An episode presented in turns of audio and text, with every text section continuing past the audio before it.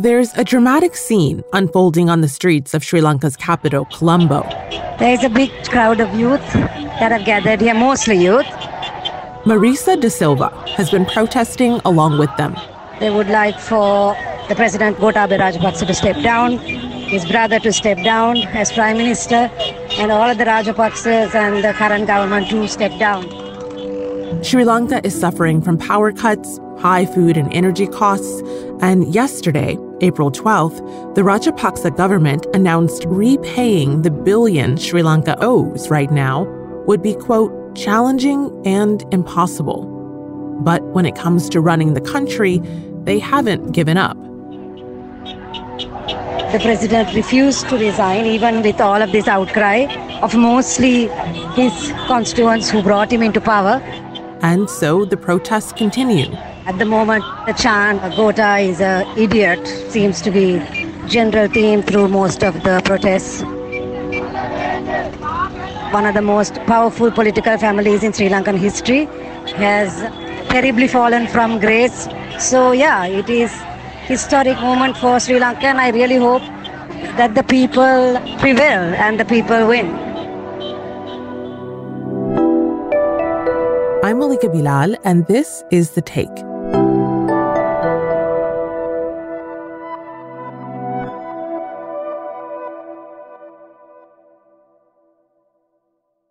We'll get back to Marisa and the streets of Colombo shortly.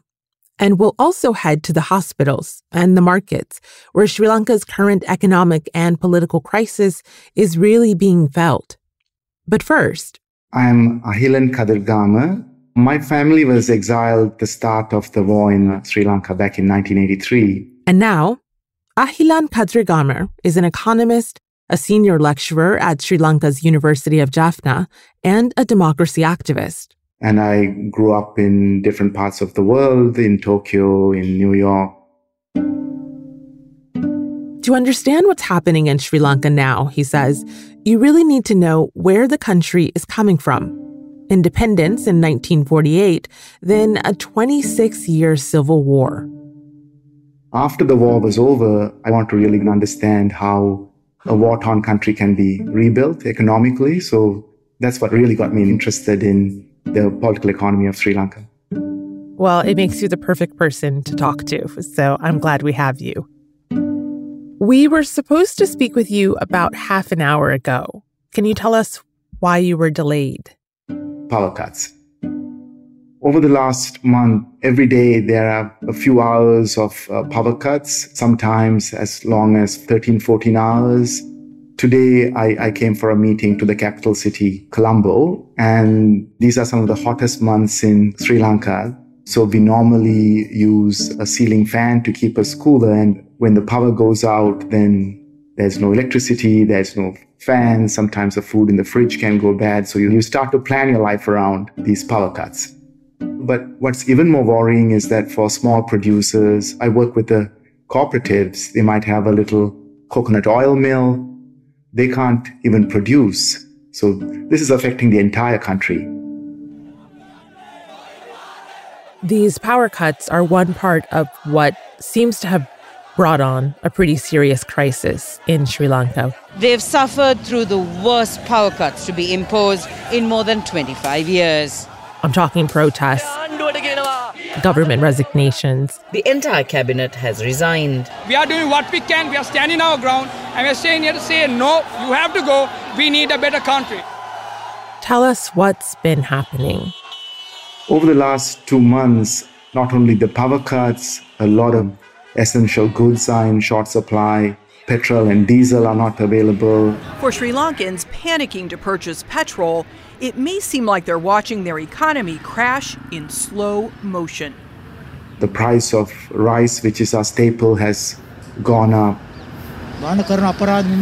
I've not eaten from morning. I can't go to work.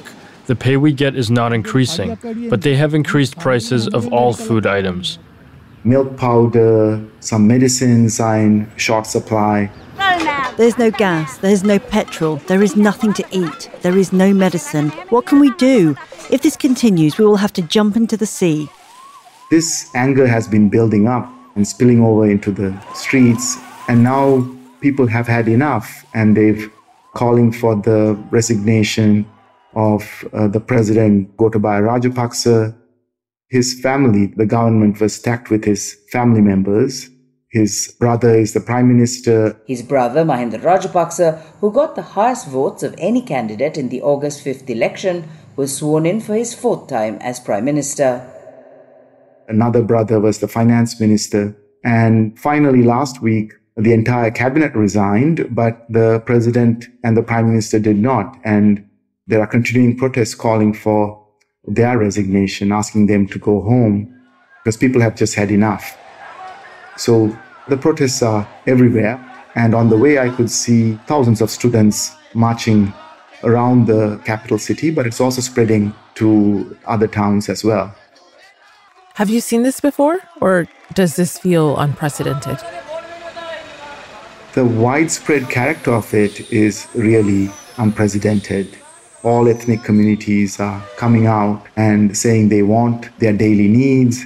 Over the past 74 years, there's aspirations for new youth to get into power, to start new movements, and to give the country a fresh start. Marisa de Silva, who you heard from in the beginning, says this goes even beyond the president and the current government. There is also disgruntlement with the opposition for letting things come to this stage, for not doing anything so far, and for, for not having given proper leadership to our people. They are tired of a government that doesn't listen to them. So it's nothing like I've seen in my lifetime. There used to be energy and food and medicine, Ahilan insists. It wasn't always like this starting in, in our late colonial period and then in the decades after independence, we started building hydroelectric power plants using large rivers and so on was what we were dependent on. Not everyone had electricity. Our rural folk didn't have electricity. But as the demand for power grew, Sri Lanka started depending on other sources of energy too, burning coal, for instance, Ahilan says or when there wasn't enough rain, then we were dependent on diesel generators. The positive thing is that unlike other developing countries, 99% of our people have electricity. But there hasn't been proper planning when it comes to electric power. What about food? What does it look like on a shopping trip for you now versus what it looked like perhaps at the end of last year? Well, if you go to a grocery shop in a village, which is what most people would do, a lot of items may not be on the shelf. Some shelves in shops have been empty, and basic goods like milk are being rationed.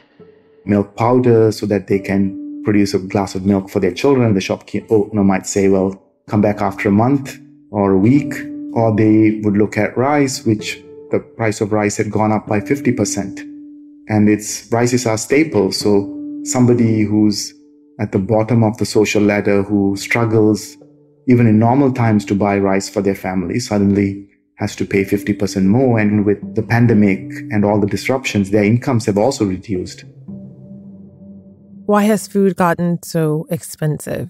And of course, a large part of this all over the world is the Russia Ukraine crisis. Is that so for Sri Lanka?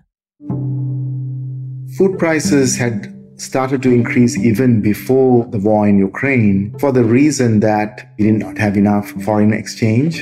So in the 1970s, vegetables, dairy products, all of that became dependent on the global market.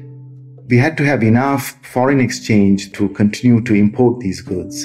And as we went into a foreign exchange crisis about two years ago, along with the pandemic, then suddenly we were not able to import all these goods regularly. And that led to major price hikes. But there was another reason the president decided to ban chemical fertilizers. And the ban on chemical fertilizers has led to a huge drop in agricultural yields, which means, for example, if you take rice in which we are almost 100% self-sufficient, over the last year, rice yields have fallen by 40%. And this is in a time when we don't have foreign exchange even to import rice. So it's a very worrying situation where we might be looking at famine type of conditions in the future. And in addition to that, for some families, medicine can be the most essential good of all. Dr. Vasan Ratnasingam represents the Government Medical Officers Association, Sri Lanka's oldest medical body. And he had one message he wanted to get across to our listeners. There's an impending disaster situation to occur in the health sector. He says part of the problem is a massive drug shortage he expects will get worse. There's a shortage of five vital drugs and 180 essential drugs. Not only that, there is a shortage of surgical too. Doctors are warning of catastrophic deaths. Sri Lanka has been forced to call for all but essential surgeries to be paused, and hospital workers are joining other protesters on the street. The Castle Street Hospital is a place for women that deals with any emergency at any time. But when we don't have the required supplies, we can't provide a good service, and that's the situation now. But what's causing all of these problems? I asked Ahilan what thoughts were spinning around now in his head. So, this all stems from a dire economic crisis. And we've seen a number of different explanations. Some will point to the president, Gotabaya Rajapaksa, cutting taxes that has been a major drain on Sri Lanka's budget. There was also a plan to turn Sri Lanka toward organic farming exclusively, which meant cutting back on fertilizer when we're talking about the food shortages. Where, as an economist, do you place the blame?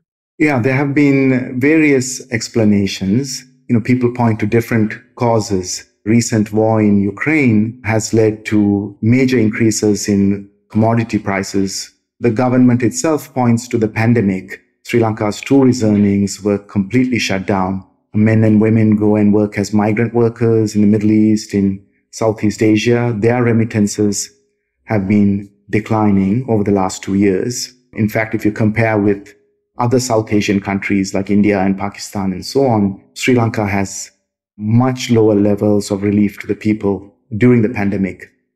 But Ahilan says he thinks Sri Lanka's current economic crisis goes even further back.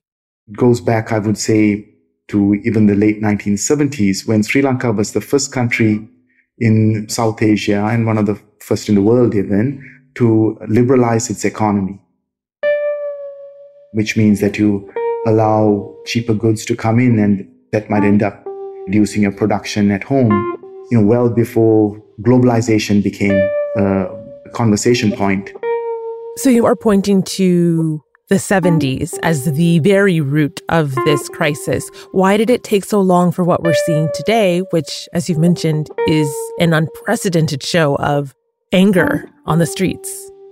Because in 1977, they started to open up our economy, which meant giving importance to free trade, to the free flow of capital, privatizing state enterprises, cutting social welfare measures. And in the late 1970s into the early 80s, we're showing much higher growth, a lot of capital coming in. But when that started to peter out, the government became more and more repressive because as the economy started to go south, they tried to deflect it by going after the people, by attacking the Tamil minority. They crushed the trade unions and about a state of emergency. We soon went into a civil war. From 1983 to 2009, the UN accused Sri Lanka's government of killing more than 40,000 Tamil people over the course of that civil war. Thousands of Tamil civilians were trapped on this strip of land as government forces and the liberation tigers of Tamil Eelam fought out the last weeks of the war. It was a long, protracted 26 year war, our GDP probably would have been twice what it was if not for the war. So that had a huge impact. And with the end of the war, in 2009, there was a lot of capital from the West flowing into the emerging markets, as they were called. Back in 2009, you may remember, the global financial crisis had just hit the US and Europe, and that had investors looking for opportunities elsewhere. And Sri Lanka was not only considered an emerging market, it was also considered post conflict economy.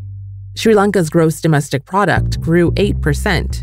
And that's a big jump for this tiny country, Ahilan says.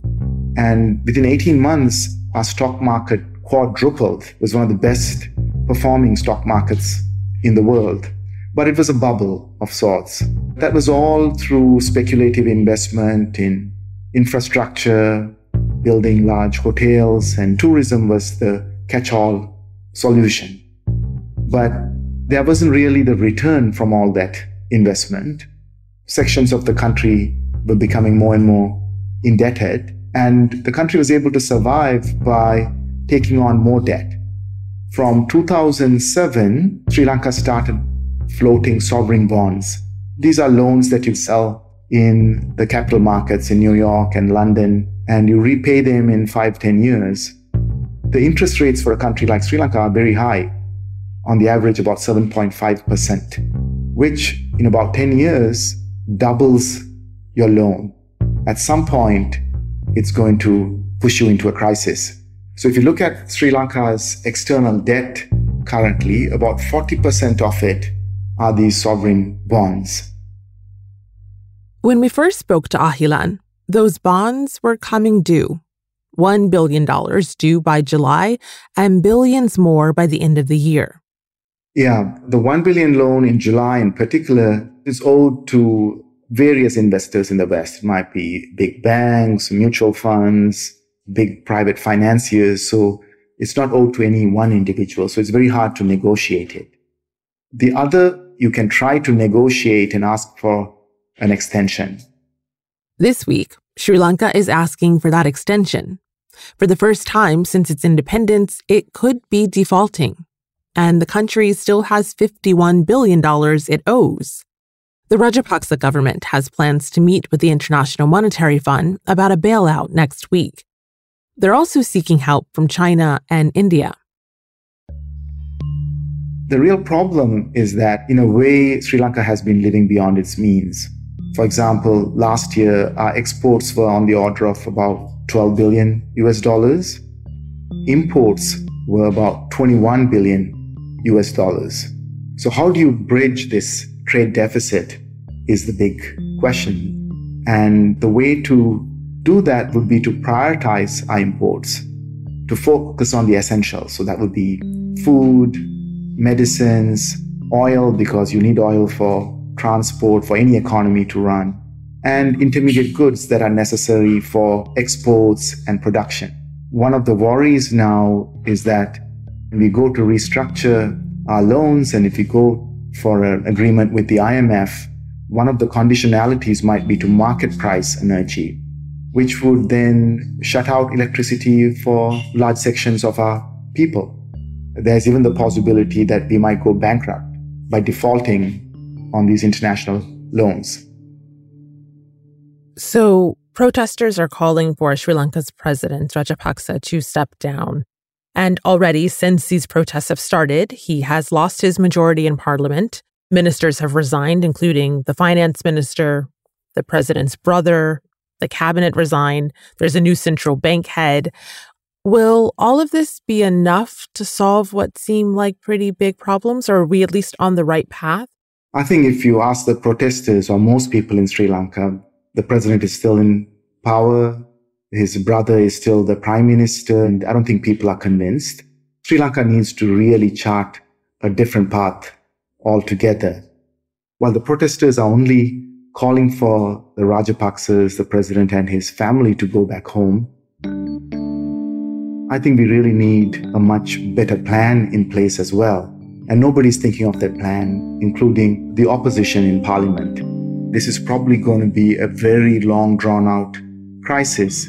There needs to be relief to the people because these centralized structures have failed. And, and, and that's what the protesters are vocalizing now the president who came with a landslide victory, within two and a half years, they're asking him to go home. So we have to come up with innovative solutions. We might have to consider something like a wealth tax or a property tax. And when an economy is shrinking, it's, it's very hard to raise taxes. I think whether we like it or not, we are in, in the weeks and months ahead, we are going to be forced to make some of those decisions. Certainly, Sri Lanka is in its own situation with its own dynamics, but it isn't the only country facing high fuel costs right now, high food prices, and protests or potential protests. Should other countries be watching what Sri Lanka is going through right now as a warning? I think so. I often tell my students about what they should be looking at of other countries. Sri Lanka has been a front runner. We've seen what this kind of liberalization, this kind of opening up without focusing on self sufficiency, without considering human development. And when an economic crisis hits, the middle classes may somehow survive, but the working people, they are the hardest hit. They are children. And before such a crisis unfolds, we should ensure that there are mechanisms to be able to address it. And I hope other countries in a similar situation learn some lessons from Sri Lanka so that they don't have to go through this kind of pain. And that's the take. But before you go, we have an announcement. We're proud to say that we have been nominated for an award, a Webby People's Choice for Best Podcasts in the News and Politics category. It's for our episode entitled The Journey of Haitian Migrant. Remember when there were so many Haitian migrants at the US Mexico border last year, and then they disappeared? We found one of those people, and he told us what happened next. It's a gripping story, and we'd love for you to check it out if you haven't already. And then help push us over the finish line. Head to our Instagram and Twitter feeds. We're at AJ The Take, where we'll post a link to vote.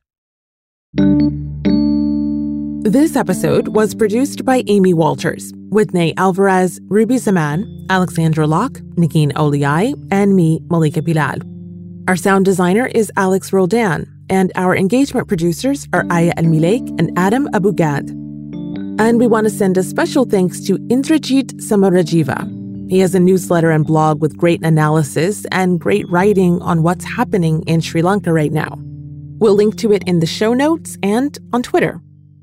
We'll be back.